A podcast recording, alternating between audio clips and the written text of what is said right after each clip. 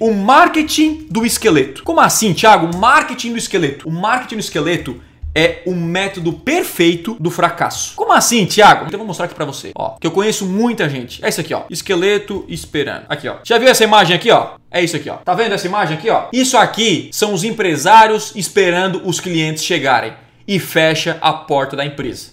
Por quê? Vou explicar o porquê. Esse é o marketing do esqueleto. Qual é o marketing? Ah, não, vou focar aqui só esperar ser recomendado, fazer isso. Gente, isso não funciona. Esperar os clientes irem até você ou esperar que te recomendem. Isso é o método do fracasso.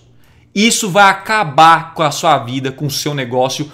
Cara, nenhum milionário que eu conheço espera os clientes chegarem até ele ou espera a recomendação. Recomendação é importante, mas você não deve depender disso. Por quê? Primeiro, não há previsão de crescimento. Esse é o primeiro. Anota aí, crescimento.